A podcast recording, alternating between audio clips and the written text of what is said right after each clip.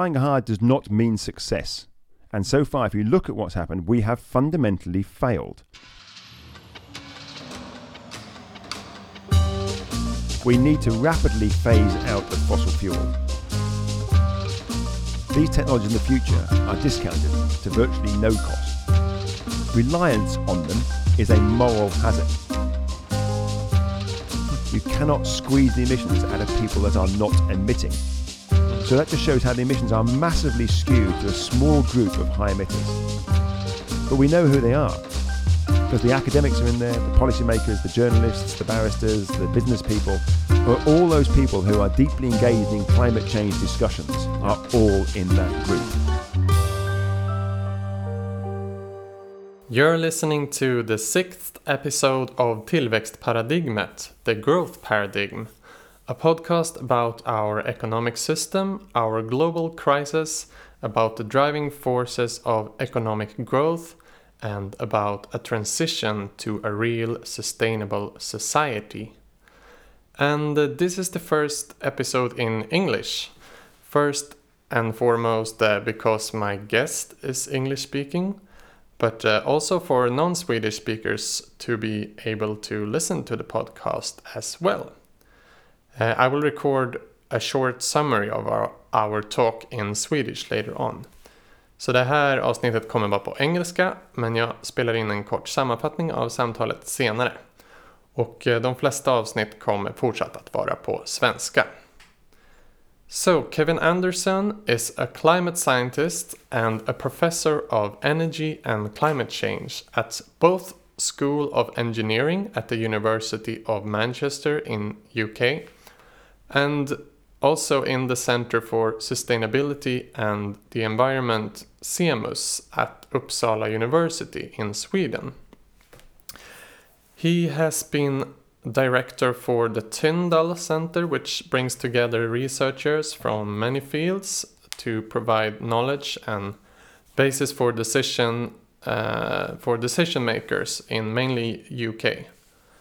Kevin has been an advisor for policymakers at both local and European level and contributed with presentations on many different conferences. He has become well known for speaking very directly, as you heard in the intro, and frankly about climate change saying we haven't actually started a transition and calling the response to the climate challenge a huge failure. He's been criticizing the IPCC scenarios, uh, that is the scenarios which takes into account different potential uh, future policies, acknowledge the, the moral implications of assuming the future generations will solve the problems of today. Kevin started actually as an engineer in the petrochemical industry, or as it also is called, the oil industry. Uh, we're not going to talk so much about that, but as I understand it, he generally believed he could change things from the inside, but got too critical and went to academia instead. In Sweden, Kevin became uh, known in media most for his decision not to fly, even though he traveled a lot in his occupation, for example, to Sweden. He called it uh, necessary for his trustworthiness as a climate researcher. And uh, this was before the anti flying movement started in Sweden and served quite much as an inspiration for many. He is also one of some climate scientists whom uh, Greta Thunberg have some contact with and asks for fact checks of her speaks, for example. And as you heard in the intro jingle, uh, this talk is going to be about the climate crisis, a critique against uh, both the climate scenarios and to different technical responses to the climate threat maybe primarily about the very uneven distribution of emissions and what to do about that.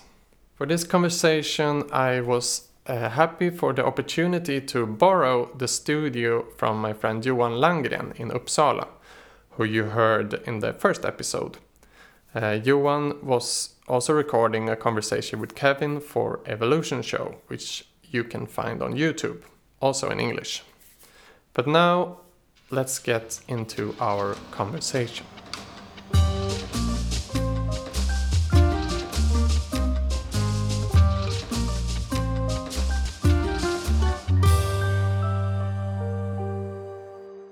Welcome, Kevin Anderson.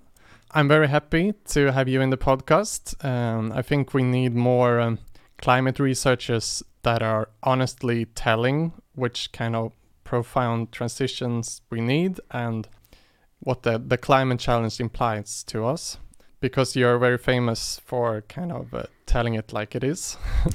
so, uh, welcome. Infamous, some people would say, rather than famous. okay, that too, uh, depending on who you ask, I guess. yes, yes. Um, so to start, um, you are um, one of the climate scientists who kind of function as an advisor to Greta Thunberg, uh, which we talk a lot about in Sweden and in many other countries as well. Uh, doing fact checks on her speaks, for example. Yeah, I, I think I have to be quite careful in Mm. in explaining that I don't, you know, Greta um, simply asks me and a number of other climate scientists Mm. Um, particular sort of questions. You know, what, you know, what's your view on this? What's your take on on that? And they're generally sort of science questions, often some numerical questions.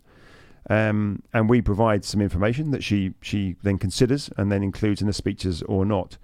Um, make a very clear distinction between you know, we do not write her speeches; she writes those speeches, and she Yes. just she just she just uses our information as and where she thinks is appropriate. And she seems very well informed, from my experience Mm. over the last few years. She seems to really know what she is talking about. Mm. Um, and certainly, a lot of people have tried to suggest that other people, you know, write the speeches for her. I mean, I, I, I think that completely misunderstands Yeah. how astute she actually is. I mean, she reads a lot of the science information, she interprets it, and she draws her own conclusions, and she asks completely reasonable questions. So Mm. I see my, my relationship with Greta, and I know some of my other colleagues see it very sim- similar to, to me. Is it, it's like having a young colleague that, who Mm. asks you complete- completely reasonable questions, and often is actually quite challenging when you give the replies. Yeah. Just just asking the right questions, I think. Yes, yes, yes, yeah. yeah yeah i actually met her once for uh, uh, an interview with, like kind of in the beginning of her career to say um, but i think he, she's developed a lot like rhetorically and yeah she was great back then but she's really great now She has a certain set of skills to to cut through all of the uh, often I refer to as fluff and nonsense that we've had for the last umpteen years. She doesn't see that, and I think she, exactly as she described herself, I think because of her sort of medical conditions, she, and it's a Mm. real benefit to her, in that she just cuts that stuff away. It's not important to her. I also think it's not important. The, this, you know, the the the status or the celebrity of the person she's talking to that's an, also not important. So she has this whole skill set yeah that I think allow her to see the issues with much greater clarity than than, than most of us can manage to, to see. Yeah. And I think that is, you know, it's, it's we really thank that she is there interpreting this message in a way that we really should have been doing a long time ago. So she Yeah. is she's been a real catalyst for change there. i agree and i wanted to say that uh, there are some maybe some similarities uh, to you like uh, you, uh, like greta you're choosing not to fly uh, and I also yeah we'll start with that uh, I, would say she's a much much better communicator than I am. yeah, yeah. I, I can maybe agree to that. Yeah. Um, but um, your message is in many ways a little bit similar to Greta's. Like you used to say something like that the politicians have deliberately chosen to fail us and the next generation on acting on climate cri- the climate crisis. You you can put this in your own words in a moment. but like, um, why are you so hard on those decision makers? Well, I have to say, I don't think I'm any hard on the decision makers. They am on the climate science community or the academic community or civil society or journalists. I mean, I think across the board, our society, if you look at the numbers, we may have, some people may have tried hard, but trying hard does not mean success. And so far, if you look at what's happened, we have fundamentally failed. But it's not just the policymakers. I mean, the policymakers are reliant upon um, input from academics, uh, reliant on input from civil society, on their on their um, messages being communicated appropriately by journalists, and I, and I think across the board we have we have collectively failed here. Um, so in fact, I'm much more critical, because I feel it's more appropriate for me to, to be so, of my own community, of the academic community. Hmm. So, by and large, I found most policymakers, whom I disagree with on, on many issues, Hmm. most of them are hardworking and dedicated and want to try and make the world a better place. Um, and they have huge challenges, much more than we have as climate scientists and ac- climate academics. They've got to try and juggle all sorts of sets of issues Yeah. in a way that we don't have to. So I have actually quite a lot of um, of deep respect for the hard work that most policymakers put in. Not all, but most policymakers, even when I disagree with them. Um, nevertheless, it is true to say that they have sat back and not not responded Mm. to the scale of the challenge that we that we face. And Um, have have they realized, as Greta puts it, like have they realized that that the house is on fire? Think? I think that has. I think you know Greta certainly has made them realise that. I mean, mm, they can be no longer can they sit back and say I didn't realise how challenging it was. mm. Um, and I think some of them had realised that, but I think others had not. And part of that is because I think the academic community has not been robustly honest with its own conclusions and interpreting that for, for wider public and indeed the policymakers. So we have run scared of saying what our what our analysis shows us. Mm. And so it's not too surprising that the policymakers have not been quite as as aware that their house is on fire yeah. as in fact they should have been. So I don't. Again, it is it is the relationship between all of these. Let's be clear about it. All of these various elites Mm. um, that have that have maintained the status quo rather than responding accordingly. Which is why I think um, Greta's voice, and indeed not just Greta's, but some of the other voices we are hearing now, um, have, have cut through that. And, and are starting to say, well, you know, look, you know, look, here is the reality of the situation that we actually face. Could we respond to that rather than the the fairy tales that we have dealt with for the last 20 to 30 Yeah. years?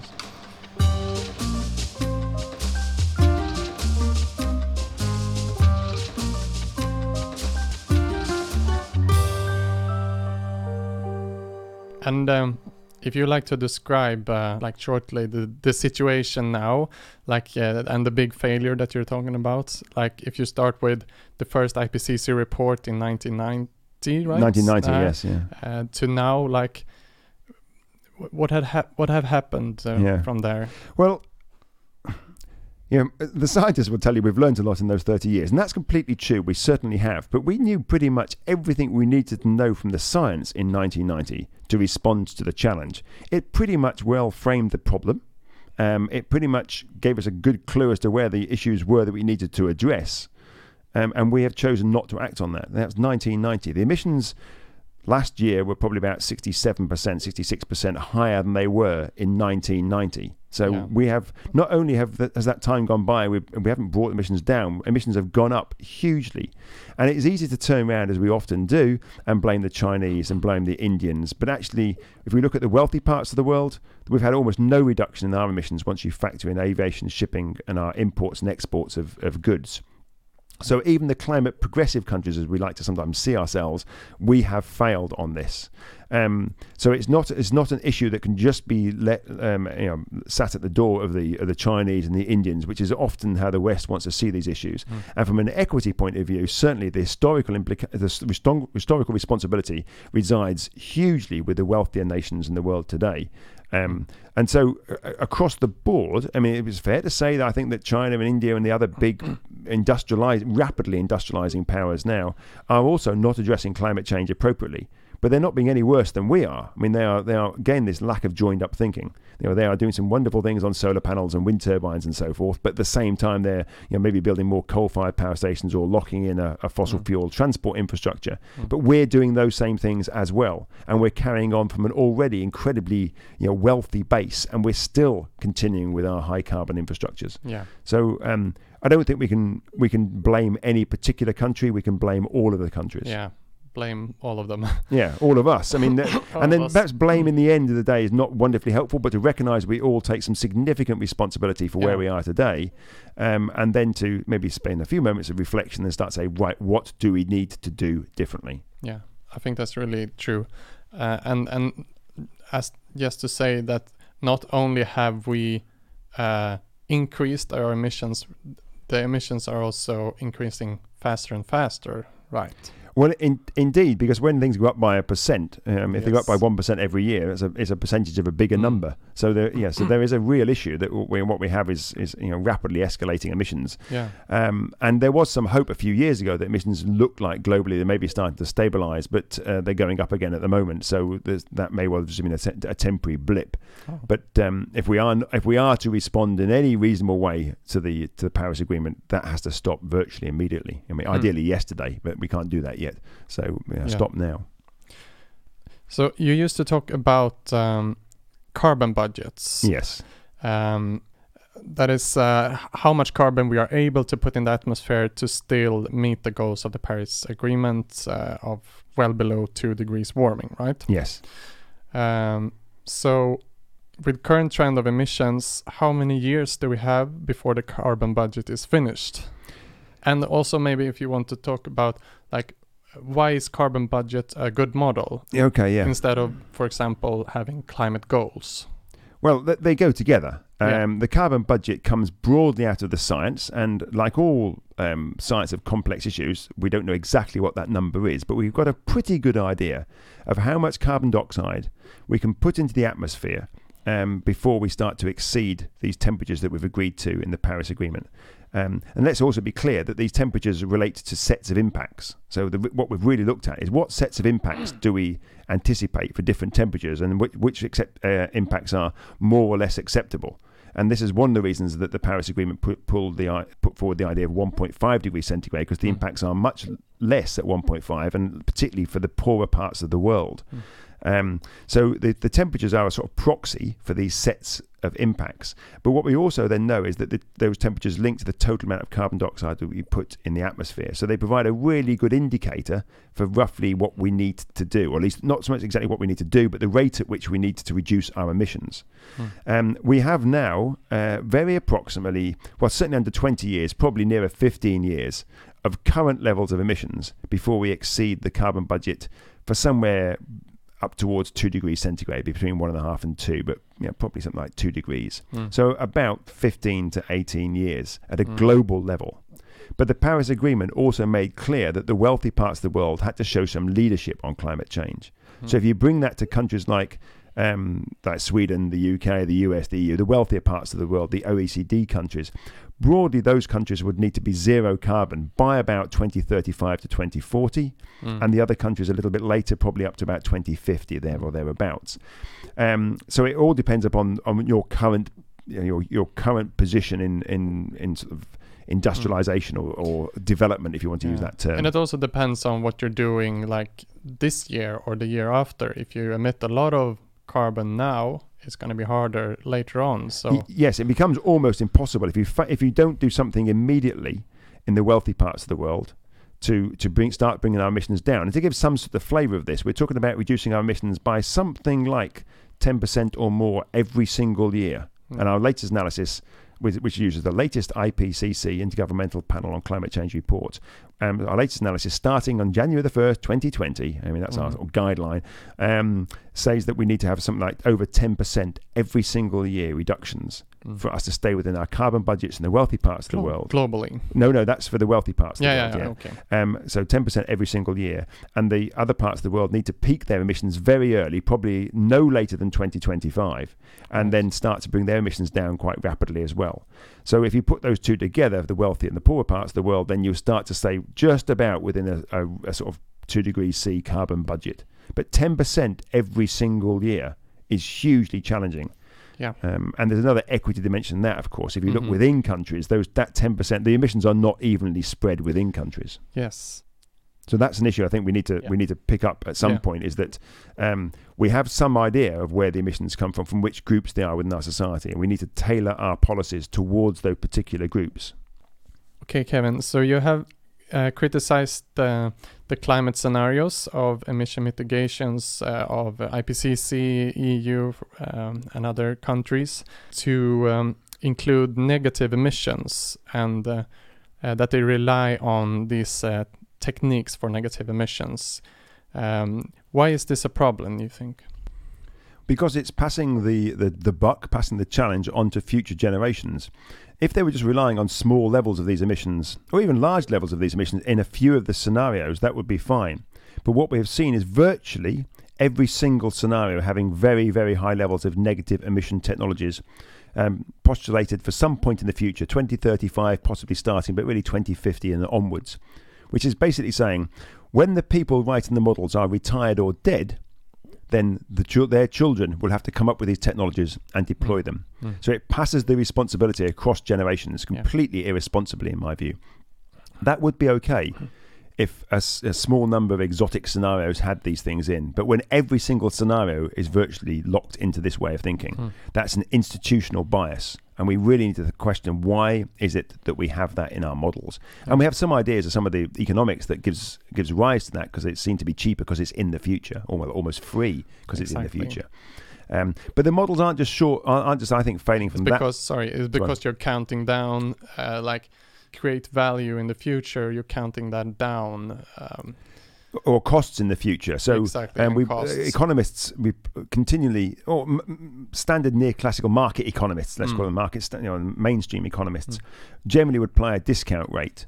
Which, in some areas of life, may be worth considering, but other times mm. think is inappropriate. The discount rate means that we that things that we have in the future that we discount them to a level today. So often, if it's very expensive in the future, by the time we compare it with something else we could do today, we say actually its its costs are really very cheap. And this is what's happened with these negative emission technologies. These won't occur till later in the year. They're typically rolling out from 2050 onwards at significant levels, um, and then we, we make some estimate of the costs. And remember, I think it's it's at best a guesstimate because these technologies do not exist. So we guess what the costs of these things will be at some point a long way in the future, and then we discount them at about five percent every single year and then we compare these technologies in the future with actually making big changes in our emissions today. The big changes in our emissions today cost us real money today. These mm. technologies in the future mm. are discounted to mm. virtually no cost. Hmm. So then your model says, which one should I prefer? Yeah. The free technology in the future, or almost free technology in the future, or the expensive one today? Yeah. And if it's a cost optimizing model, it's going to very often say, "We'll have the free one in the future, please." And that's where these models, you know, they're, they're, they're very tuned et- to do ethical normative assumptions. There are, that. I think there are huge ethical normative yes. assumptions in there, but they're wrapped up often as if it's just a sort of mathematical function, some yeah. sort of objective neutral analysis, and it is exactly. nothing approaching that. And no. indeed, the Stern report in 2006, to his significant credit, I mean, I'm very critical of the Stern report, mm. but Nicholas Stern very bravely took on the idea of discounting hmm. within. Mm. I mean, he's a mainstream economist, mm. and he he took that issue on, saying that when you hmm. address issues like climate change, for instance, that that that these high discount rates, indeed potentially any discount rate, yeah. is a problem. Yeah, and what says that uh, your children is going to be richer than yourself? I mean for me, it seems like the opposite. well, it certainly that looks like that yeah. may well be the case today. But even if that was the case, I think, think it, it, there are there are big problems with the concept of discounting for yeah. issues such as this, which we can get into you know, yeah. from, a, from, a, technical issue or a mm. or a, a moral issue or an empirical issue. But um, I think certainly when we're trying to look at big um, global level issues that play out across the century, mm. across every single society, across pretty much every single species, the idea that you discount these things in the mm. future is really problematic. Yeah. But if you read the newspaper, maybe you uh, get the impression that there are a lot of these uh, negative emission techniques out there. Like uh, there's an experiment uh, on I- Iceland mm. where you turn CO2 to stone, basically. Yeah. Uh, or this uh, called BECCS, uh, where you like you make biofuels uh, and uh, you kind of uh, capture capturing the the carbon. Yes. Yeah. So do you, you you still don't think that these are uh, are they too small scale? Are they totally inefficient? No, well, um, uh, the BECCS one, I think there are some real problems with, with BECCS. But overall, even even on the BECCS ones, even the ones that I don't, I think have other big issues. I'm I'm very much in favour of significant research into these, research mm. and development of these, and potentially mm. some deployment. To assume that they work at the huge scale in the scenarios is is is problematic at least. I mean, it it, it, Yeah. it, it to me it suggests a very deep systemic bias in the modelling community, Mm. and, and I would add it's another one of the reasons I think that particular modelling approach that is used is fundamentally inappropriate for the challenge that we face. I don't think you can adjust the models to make them correct. I think that approach is the wrong tool Mm. for the job. Mm. Um, but I do think we should be funding research into these technologies. Let's hope that they work, but let's mitigate uh, our emissions today. Let's reduce our emissions today, assuming that they will not work. Exactly. If we actually reduce our emissions in line with the carbon budgets for 2 degrees centigrade, which will be massively challenging but achievable, and the negative emission technologies work at the scale that some people suggest may be possible, but most people don't think yeah. will be the will be the case. But if they do, then perhaps we can hold to one and a half. Mm. If alternatively, as we are already doing, we are using the negative emissions to avoid doing some of the mitigation things that we should be doing Yeah. today, and that and the negative emissions fail, then we will have locked in a much higher temperature, Mm. perhaps three degrees C or more. So there's a real problem with how we're using Yeah. them. You know, they are deeply a moral. Our reliance on them is a moral hazard. I'm not saying the technologies are, but our reliance on them, that assume that they will work, is a moral hazard. Yeah. And I think it's actually a bit deeper than that. I think it's it, there is something deeply reprehensible about us relying on future technologies Mm. to solve a problem that we have many of the solutions for today. Yes. Because those of us who are the high emitters want to carry on Mm. broadly carry on with our current lifestyles.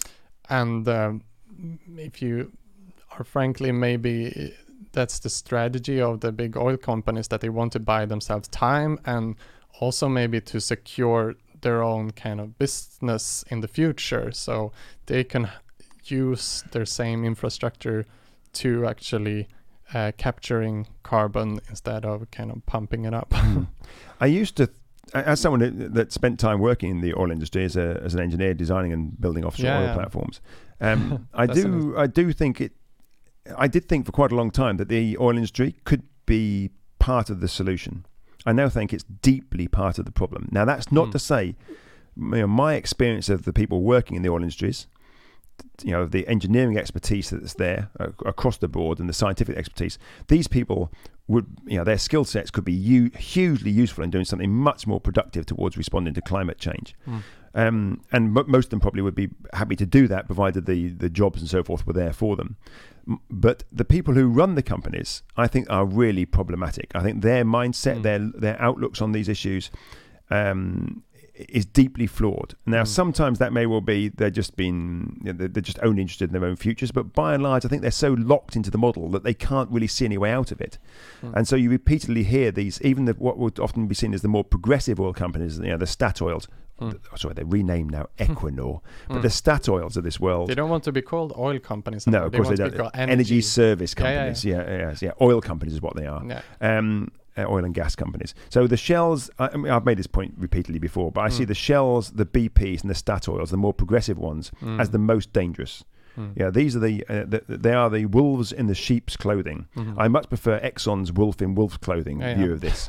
Um, the problem or with the BP, Preem in or Preem, indeed, yes, yeah. Yeah. I think these are the people that that infiltrate our political system and and give the impression that these things are appropriate. You know, we're going to have clean oil, you know, clean uh, gas. You know, then gas is this new wonder transition fuel. Yeah. Um, if you if you go to Poland, they even talk about clean coal. Um, so across Mm. the board, it's the, you know the fossil fuels are being rebadged as part of the solution, Yeah. and let's not fall for that. They are they are they not ac- part of the solution. They actually started to sell like a climate neutral fossil fuel. Yeah. so I mean, it's that- yeah. all utter rubbish, and Yeah. it should be, and it should be treated as such. Yeah. We need to rapidly phase out of fossil fuels, Mhm. particularly in the wealthy the wor- parts of the world, and a little bit and a little bit longer then for the poorer parts of the world. Mm.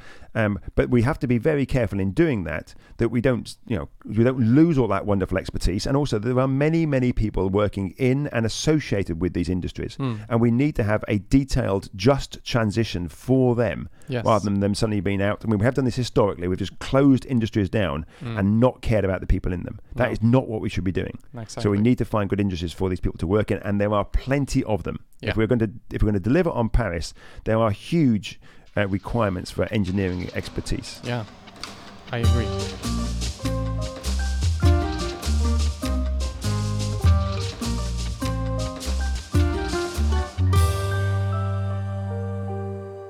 Um, so you have emphasized the need for equity uh, a lot in the climate transition and the, also the concept climate justice. You said that the unequal income distribution is kind of taboo to address uh, in these international climate talks, uh, and therefore aren't we seriously tackling climate crisis? Right. So, how important is equal distribution our responsibility in Mm. tackling the climate crisis? Do you think? Well, first, I would say that the um, in the international realm, the concept of equity um, across nations is actually played out to some extent. I mean, the poorer countries have said, "Look, you know, we don't hold, we- we're not really that responsible. So you lot, you Mm. richer countries, should do a little bit more." And there is some there are some arguments about that, but by and large, that's accepted. Um, my concern is actually then when you play that, and it's I, I want to say it's accepted. There are, there are a lot of attempts to to water down and weaken this this differential between the poorer and the wealthier countries. So I think we have to be really cautious that that uh, ongoing at every single of these international negotiations, these COPs as they're called Mhm. every year. By the richest yeah, the, countries. generally the richer, more powerful countries are trying Yeah. to water down the, Yeah, yeah. the equity dimensions. Mm. Nevertheless, I think the poor countries are still holding on at the moment, and Mm. they need as much support as possible in this. But my concern then is also about within countries. This taboo issue is we're not prepared to then look at well, wh- where are the emissions coming from? Who are responsible for them? Yeah. We need to tailor our policies towards those groups of high emitters. Um, yeah, the, the work that was done by Thomas um, by uh, uh, Thomas Piketty and um, Lucas Chancel a few years ago, Mm. uh, 2015, I think it was, on carbon inequality.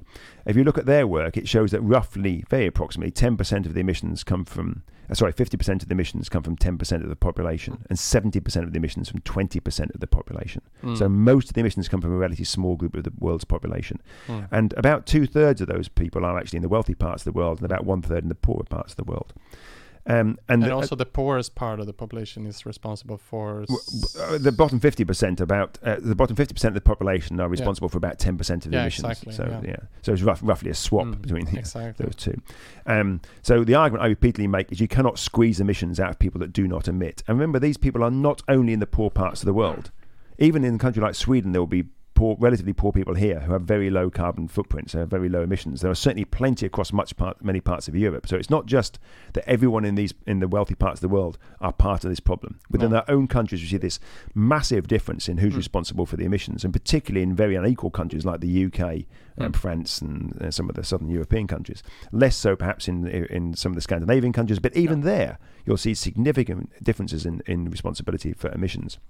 And so, when you play out the maths for this, and this is something I I pointed out some time ago now, if you took the top 10% of global emitters and had some regulatory, fr- and said climate change was a big issue, had some sort of regulatory framework, whatever that might look like, that, that said that those people had to reduce their carbon footprint down to the level of the average European. No, so not the average Ghanaian or the average Nigerian, the average Mm. European. And the other 90% made no changes. That's a roughly one third reduction in emissions. Mm. So that just shows how the emissions are massively skewed to a small group of high emitters. yeah Um, and of course, in the wealthy parts of the world, that's a slightly larger group than, than it is on average globally. But we know who they are. I mean, the Yeah. um, and this is this is Certainly. why you see the problem, because the academics are in there, the policymakers, the journalists, the barristers, the business people, uh, all those people who are deeply engaged in climate change discussions Yeah. are all in that group. Mm. And and climate and this equity issue has remained completely taboo on this. We are not prepared to start to question these no these issues in our society. We'll almost question physics Mm. rather than question these sort of distributional economic issues. Yeah, and, and it also relates to like having a, a efficient uh, transition. You know, picking the low hanging fruits. You know, what is the easiest emissions to actually wipe away? Kind of. it it should be those who overconsume, overconsume. You know, um, flying a lot. Yeah. I mean, I want to try and, um, from a climate point of view, I may have um, political views as to whether I think these people are over consuming or whatever. Mm. But from a purely climate perspective, Mm. you can take away any moral arguments and any political arguments. If you you can make those as well if you want to, Mm. but you can simply just make the arguments in the science and the maths. Mm. If you want to deliver on the, so your caveat is if you want to deliver on the Paris Agreement, then you have certain carbon budgets to stay within. And if you've got the carbon budgets to stay within, you have to squeeze the emissions out of the people that are emitting. It's Yeah. a simple Yeah. statement of obvious fact. you cannot squeeze the emissions out of people that are not emitting, and the emissions are highly. Um, uh, sort of owned, if you like, or uh, related to the activities of this relatively few people in our societies. Yeah. So the emissions, the policies need to be tailored towards them. And until we recognise that, until we recognise that equity is absolutely at the core of the climate change problem, not not let's say from a political position, not let's say from a moral position, but purely from a maths and science point of Mm. view, we will fail. Yeah. And um, okay, so speaking of equity, um, many politicians that are kind of considered as more progressive in fighting climate change and trying to push, they're trying to push for so-called Green New Deal right now, um, which is a fast, uh, large-scale transition of society with uh, heavy public investments in renewable energy and green infrastructure. Um, but in the same time, a transition that redistributes um, resources to the working class and safeguards social security of people. In the same time, many, many studies have shown that there are no empirical support for green growth, and this idea could um, be seen as uh, kind of within the growth paradigm. Or what do you say? Um, do you think um, what do you think of Green New Deal, and do you see risks that Green New Deal can, in the beginning, create more emissions, like by all these heavy investments and e- economic growth that it can uh, create, and the consumption it can create? There are various ways, I think, of interpreting the Green New Deal or Green New Deals, because there are, you know, Yeah. there, are, there are multiple ways you could see it playing out. Um, and, and certainly there, is a, there are very serious risks that you could see an increase in sort of impacts on, on broader sustainability goals and issues. So I think we have to bear that in mind if we're going to develop what, whatever a Green New Deal may look like. Um, but it's still it's still an emerging concept, and I think we it needs to be moulded. Uh, I I personally take the view that we should be completely disinterested in growth. I used to be a bit sort of keen on pushing for degrowth. Now I just think growth is not an issue. So perhaps we should move away from it and just not privilege the whole concept of growth because it's completely inappropriate. Growth or degrowth or any way of of taking the whole of our rich wonders of our society and converting it into a single unit of money is a mistake, and we Mm. should move away from it. So if we have Mm. growth in female literacy, or Mm. reductions in crime, or Mm. you know, you know, growth in whatever it might be, or reductions in you know, mental stress from all the work we're doing, Yeah, whatever it growth might look. Well, are- growth and well-being. growth in well-being, I think that that's fine. Um, Mm. If we have growth in other indicators that w- that look really problematic, um, sustainability indicators of one sort or another, the, you know, the planetary boundary ones, that some people may consider, Mm. then I think that's a, that's that's a real issue. We, we shouldn't be having that. So I think we need to look at the Green New Deal and see how does that fit in with these other criteria that we have. Um, certainly, you can frame it, and um, I, I- I'll be blunt about this. I'll be or I'll be completely honest about this.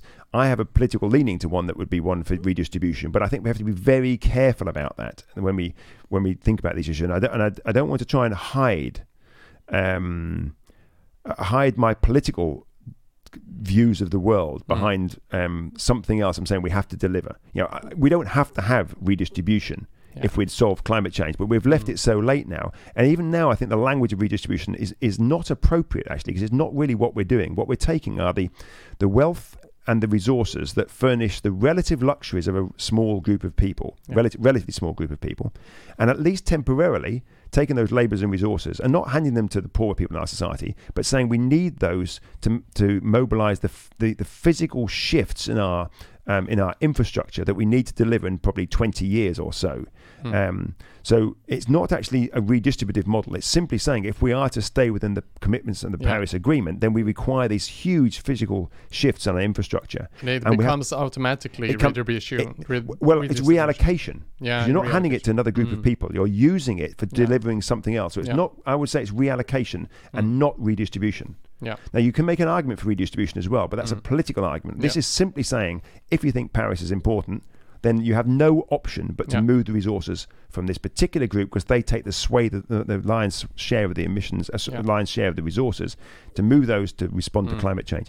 In theory, at least, once you respond to the climate change in 20 or 30 years' time, we're completely zero carbon energy, you can go back to massive levels of inequality if that's what you want, um, and if it fits with other sustainability goals. Yeah. And and I think we have to be quite careful here not to, at least I do as an academic, it's different for other people. Mm. As an academic, I'm not there to make a political argument of what sorts of politics I would like to see. Mm. I can say I can do that at the weekends, and I probably can do that in the evenings as a Mhm. citizen. Mm. But I have to be quite careful to separate those two. Yeah. Um, but I think we've left it so late. In fact, you do have this reallocation of those resources, and Mm. without that, again, I say I think you fundamentally fail.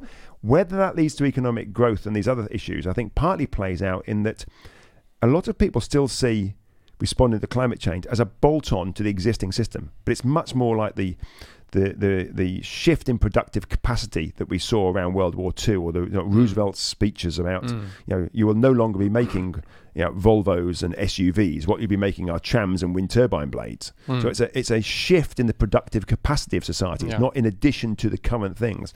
So if we do that well, then I think we should be able to see a reduction in the overall level of emissions and resource use.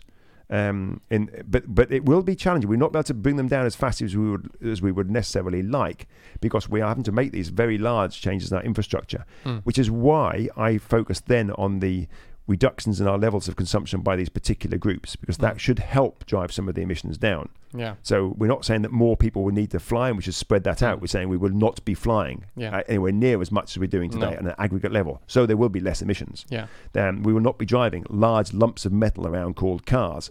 Um, just to transport, in my case, 84 kilograms of flesh a few kilometres. We will not be doing that. So those emissions from those sectors will not be there. So I think we will see significant reductions in the emissions um, from from curtailing these sorts of highly inefficient, highly emitting activities, Hmm.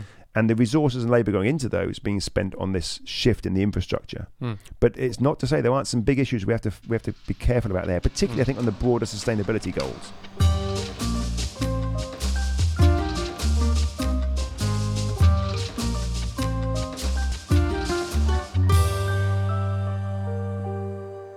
One of your critiques to the um, the scenarios, for examples, but also the solutions that are uh, are suggested more to as technical solutions.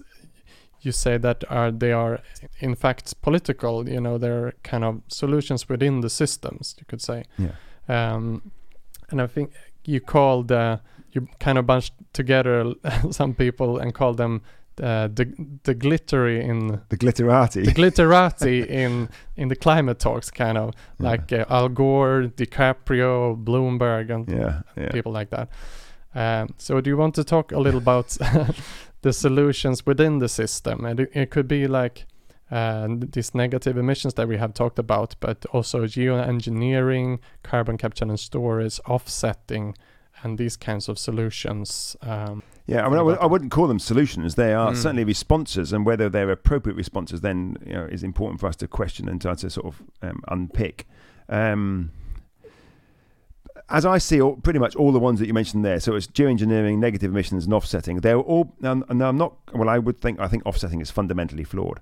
The other ones, I think we need to research. Um, but our, my concern is that in saying we're going to research, we all research them. We already assume that they work, so they're already being used to delay action. mm, They're all being ready, already being used, if in a sense, to maintain our current political system. mm, So this this climate glitterati that I'm talking about, um, you know, this, these are very high emitting people. So you look at someone like Davos and whatever it was, 1,500 private planes Yeah. fly there to discuss climate change is a is an embarrassing disgrace. mm, Um, and, and they need to be called out for that. I'm not saying that, Mm. that, that all these you know, the climate glitterati in those planes. There were lots of other people in those planes, but no doubt they made the right noises in the climate change talks and clapped appropriately. mm, Um, th- this sort of mindset likes these solutions that says we can carry on as we're doing today and we need to invest uh, significant but not too much money in these technologies for the future. And basically that's saying we can carry on like this.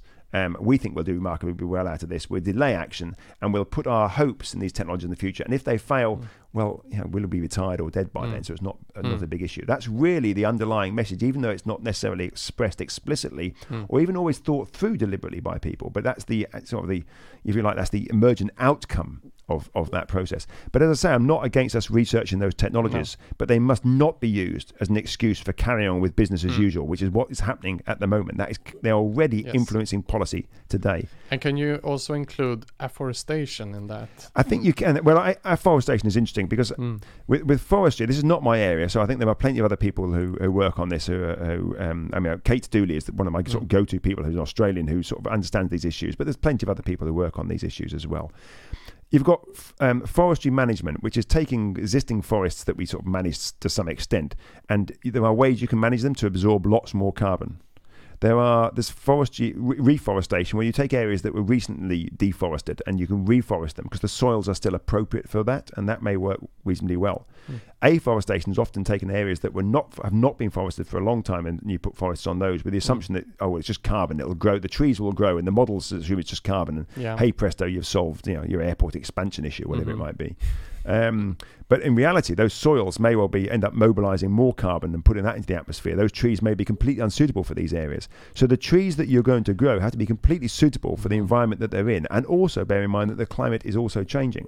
So, so when is that? Uh, when the, the trees are actually you said the trees are actually emitting well, not the trees themselves, they, but it's the soils that the trees are planted in. So you have mm-hmm. to, you know, there's a complex, yes, this is not my area, but I understand no. it. There's a very complex sort of interaction between the metabolism in the soil, where there's a mm. huge amount of carbon locked up, and other, mm. and other greenhouse gases, huge amount of carbon locked up in the soil. And when you uh, disturb those soils, know, if they're mm. pasture land or something, and you start planting mm. trees on them, that can mean that you're going to mobilize a lot more carbon. So mm. you've really got to understand the metabolism there. And these are very difficult issues to, to, to fully cl- sort of clarify and to have very clear um, answers to, which is why I think, yes, let's research them, let's pursue some of these, let's mm. not use them at all mm. for excuses not to reduce our emissions. As if these things will not work. So, yes, mm. let's forest. But also think about these things from a biodiversity point of view. There are plenty of good reasons to pursue this from a biodiversity point of view. And a biodiversity, although the time frame I think is is not the same as that for climate change, the implications are as severe, if not more severe. Mm. So there's a sort of time dimension to these things. Climate change is a relatively simple upfront problem we have to solve, yeah. which we are failing on abysmally. Um, but in solving climate change, we don't just that doesn't lead us to a wonderful sort of utopian world. We've still no. got a whole suite of sustainability concerns, yeah, not least biodiversity. Yeah, but but biodiversity loss has some would say that are even gone further than the climate change. Well, it's exactly they're not separate issues; they're exacerbated exactly. by each other. I mean, yeah. climate change causes does facilitate and, and exacerbate uh, mm. biodiversity loss, but indeed some of the ways that we're trying to solve our problems. So, you know, putting a bit of palm oil into our mm. or whatever uh, some other forms of oil into our cars over here to make mm. us feel better about our emissions, whilst and merely wiping out some of the rainforest to do this is completely inappropriate. Yeah. So, but the, also the opposite direction, yeah, rewilding and have more biodiversity can also uh, like um, bind more carbons. It, it, would it does appear to be the case. Yeah, I mean, yeah. if we if we if we build more, bi- if we um, enrich levels of biodiversity, that does seem to help with more carbon. It also provides us much more resilience to, to some of the impacts of climate change. Mm. So there are lots of good reasons for going down, going down a biodiversity route, um, and it should not be seen as an instrumental add-on to climate no. change.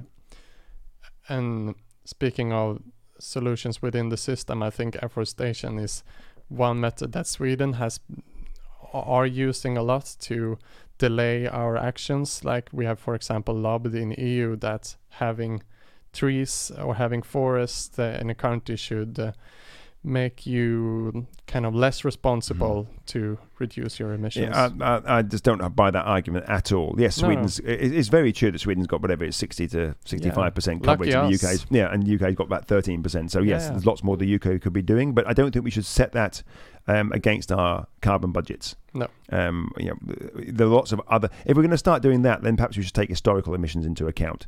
Absolutely. And if we start taking historical emissions into account, then we're already in carbon debt. Let's, let's be very clear about this. If we were serious about Paris and we want to take historical emissions into account, which seems quite a reasonable thing to do in many respects, virtually every single wealthy country would already be in huge carbon debt. Mm. I'm I'm all for that way of thinking from because it helps us inform sort of financial transfers between the wealthy parts of the world and the Mm. poorer parts of the world.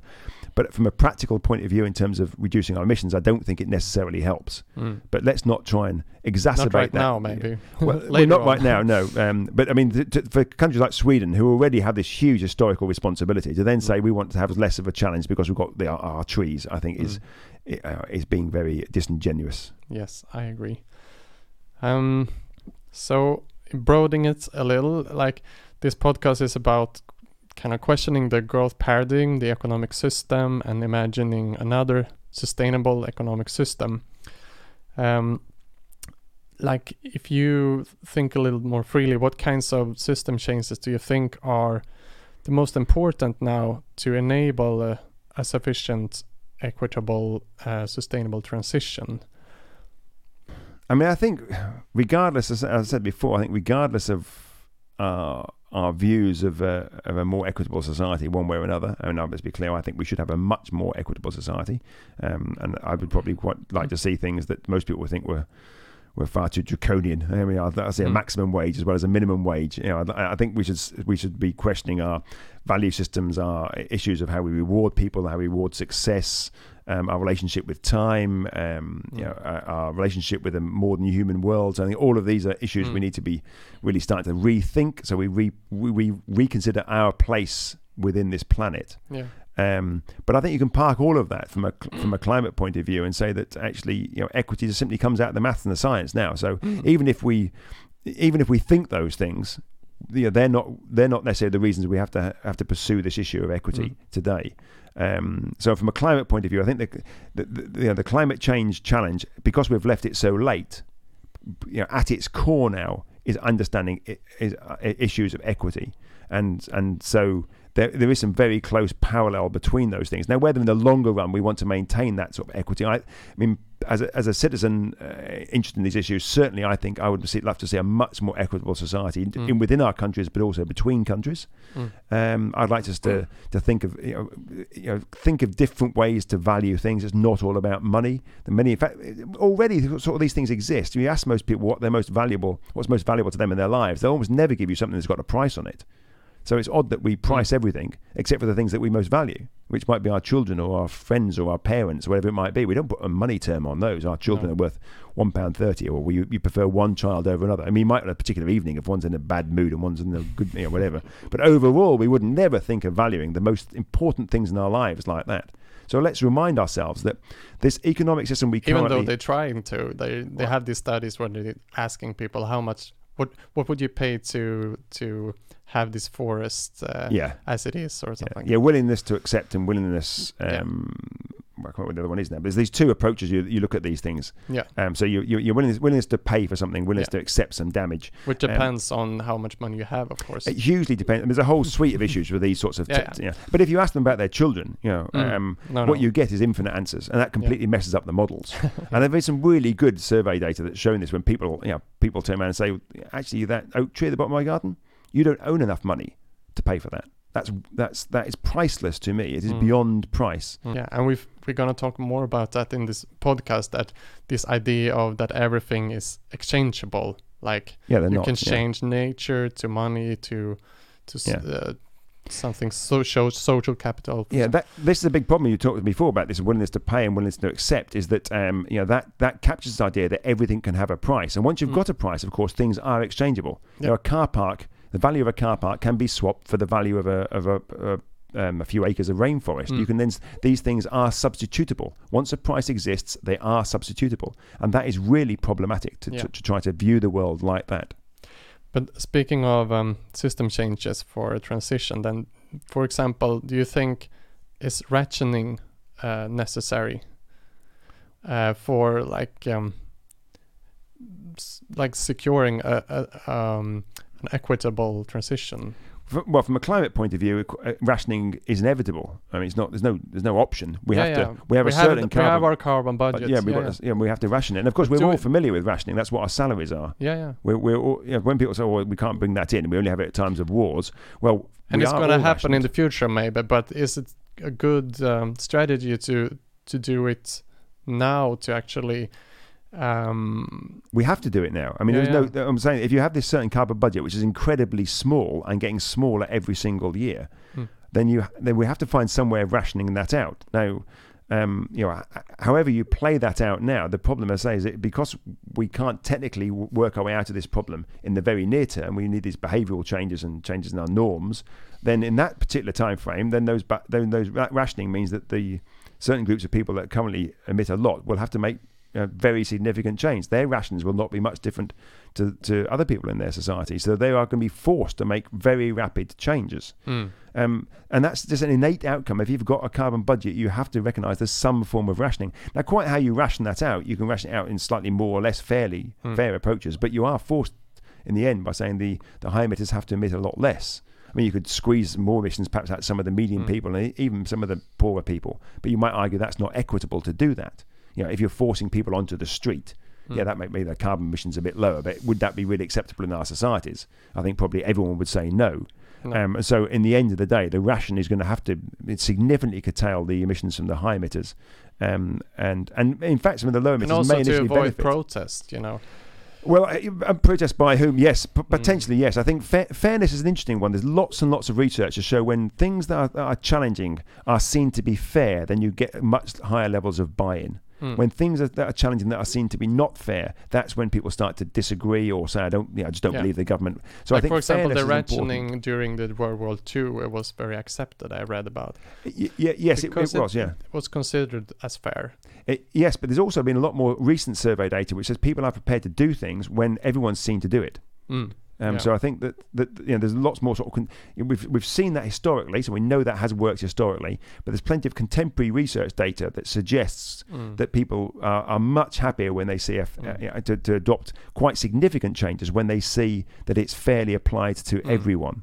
So I think so rationing in that sense, as you say, can increase public acceptability. The problem is it doesn't uh, increase acceptability amongst Mm. those people who most severe, sig- significantly have to change their behaviours.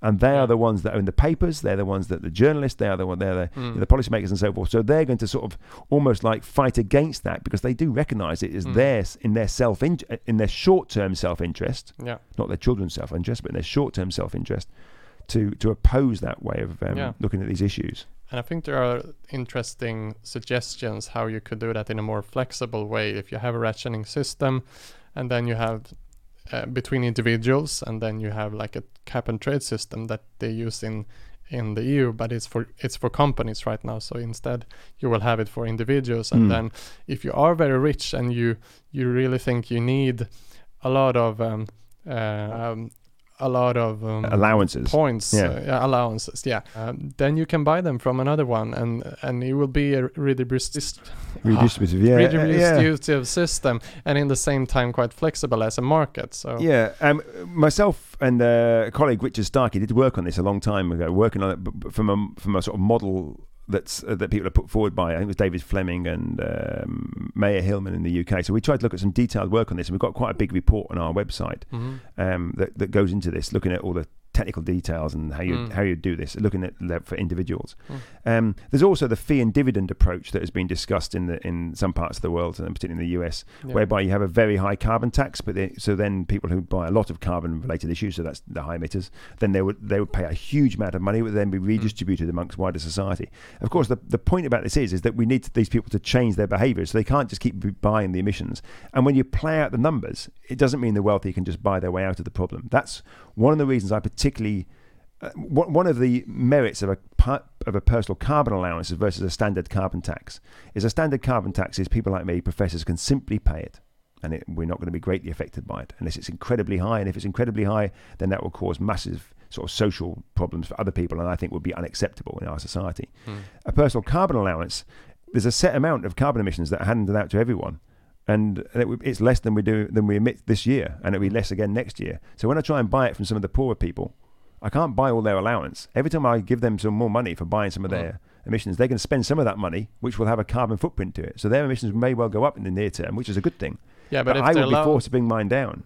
but if their allowances is on consumption as well, if you like regulate that as well.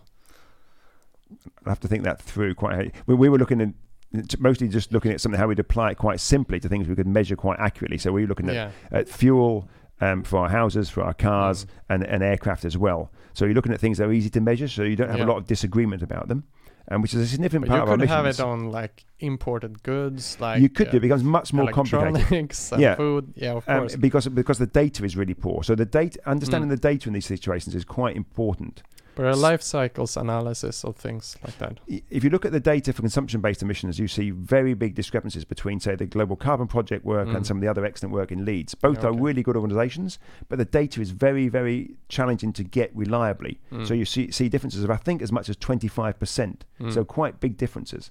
But when we when we use fuel and so forth, we know pretty accurately what we Mm. do, what we're doing there. So yes, let's extend it to things when we get a better feel for what those emissions might look like. Mm. But all I'm simply saying here is that, that some form of rationing is, is inevitable. Whether you use personal carbon allowance, whether you use a fee and dividend approach, whether you use stringent forms of regulation, Mm. I think this would would be different from country to country depending on their cultural, economic circumstances. So we should not dictate what is the right solution within a country, but we should be determining collectively what the carbon budgets are for each country. So it's like with the afforestation issue that we should have a local perspective as well. Uh, yeah, very much so. I think we do, uh, ultimately responding to climate change is a local issue, not even just a national is- issue. I mean, that, I think Mm. we need much more sort of devolved responsibilities, Mm. particularly to the countries that I'm more familiar with in, in sort of democratic parts of Europe, Mm. whereby I think maybe much more powers to regional and local governments. So that Mm. they are the ones that deliver on the ground. They understand their local cultures, they understand the, the local populations and so forth. So the, the national government sets the umbrella framework in terms of policies, but they're actually ultimately delivered at the lands and the commune or the, the Yeah. regions and the and the towns. And I think for me it's much more, it's uh, much easier to to think of uh, the local perspective, and I can see many strategies that you could have, but uh, in the end, it seems also like an international question. And how are you? How the hell are you going to, like, force these oil nations and these very large companies to actually keep the fossil fuels in the ground? Mm. If that would be the last and uh, most, uh, the last and most difficult question. Mm. Well, I think that the wealthy parts of the world, and let's let's start with the ones that claim to have some sort of you know, climate progressive understanding. Norway and Scotland, or Norway and the UK yeah. at the moment. Scotland's not independent yet. Um, those are two countries that are still trying to get as much fossil fuels out of the ground as possible. They're trying to make every excuse for why they need more fossil fuels. So they need to be leading by example, which means they need to phase out their fossil fuel industries way ahead of running out of the oil and gas in the ground. So rapidly Mm. phasing those out now with a just transition for their workers. That will not mean no, that. you're, you're speaking of like European countries. yeah, no, it's talking about, about Norway and Scotland for Yeah, yeah. two good Mm, examples. yeah. But any other European country, any other wealthy part of the world, including the US, which is unlikely with the current administration, we need to be moving rapidly away from fossil fuels with this just transition for the workers. Um, and th- that won't mean that it, it, this will happen everywhere in the world, but it gives a much stronger signal. And I also think we need then to, you know, climate change is not an easy, well, it's not an easy issue. We've left it so late. It requires us to ask some fundamental questions about the norms of our society. We will have to question things like WTO. We will have to start to put if, we, if other countries don't engage, the wealthier parts of the world, like the EU, will have to start to say we cannot import goods that have No. high carbon footprints. We've shut down our fossil fuel industries. We've tried to be much Mm. more low carbon in our, our area, which we haven't yet. Yeah. We, if we were to do this, then I think we have much more moral credibility to go and Mm. say, look, if you want to engage with us, you have to demonstrate some movement in the same direction. And I think there are smart uh, ideas of kind of taxing uh, the imported goods. Uh, instead of taxing locally, you tax the imports. If if it shouldn't be interpreted as a colonial thing by the EU, you can always send back the money. You, you Like could send the back the money, yeah, yeah, yeah. Arguably, essentially, you, you could send back the money, perhaps. But I think um, this is where you've got questions on the WTO things, but also you've got to make sure you're not using it inappropriately. If you're saying it's there as a carbon tax, Yeah. then fine, that's what we should do. I mean, I've had, long held the view and discussed Yeah. this at various Or in a fund for uh, like financing renewable energy or something. Yes, yeah. Um, I, I think we'll still have we, it will still be a battle in the courts. But I Mm. think somewhere like this is one of the reasons I think the EU is important. The EU is of a sufficiently large size as a trading bloc to to tackle some of these issues at the global level. As probably national Mm. national governments are no longer big enough. At least not not the EU style size Mm. governments. Maybe the US and China, but outside of those two, probably no other government is big enough to stand up and say, you know, we think the climate change is so important. We need, we'll have to, least temporarily, we'll have to sort of um, hold back on some of these other arrangements that we've that we've Mm. developed over the last um, hundred years. Um, but unless we're prepared to do that, we're going to again we are we are going to fail on climate change. Mm. But we have to be quite careful, as you say, not to not to not just come across as colonial, but not be colonial, Mm. not not be unfair. To recognise our responsibilities historically, to recognise our responsibilities to help in some of the other parts of the world leapfrog the sorts of things that we have done, the leapfrog the Mm. technology, so straight from where they are today. Um, over some of these sort of Yeah. uh, high carbon infrastructures that we've locked in to a more progressive, positive, low carbon future. We need to be Mm. helping them do that. But we also have to recognize that lots of other parts of the world, people live good quality lives that are low carbon. So let us learn lessons from them. Yeah. So there's definitely, we may have the technologies to help to some extent, um, but they will undoubtedly sometimes have the ways to live good lives that are Mm. much lower carbon. They may have different value structures, different Yeah. economic frameworks that may well be lessons for us to learn from how they're doing what they're doing today. I think that is one of the key issue that you, if you can be a role model in actually increasing, have growth in well-being, but in the same time lowering your emissions, that would kind of influence the whole world. I think.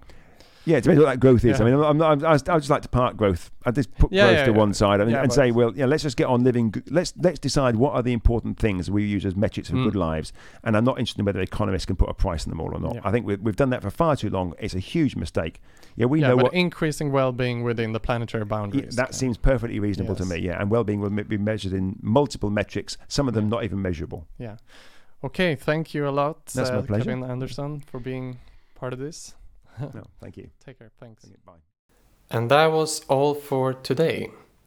Next episode is going to be about a previous, uh, very interesting Swedish research project called Bortom BNP-tillväxt, Beyond GDP Growth, which looked into future scenarios where a lot of social goals are met, but where the society don't rely on GDP growth anymore.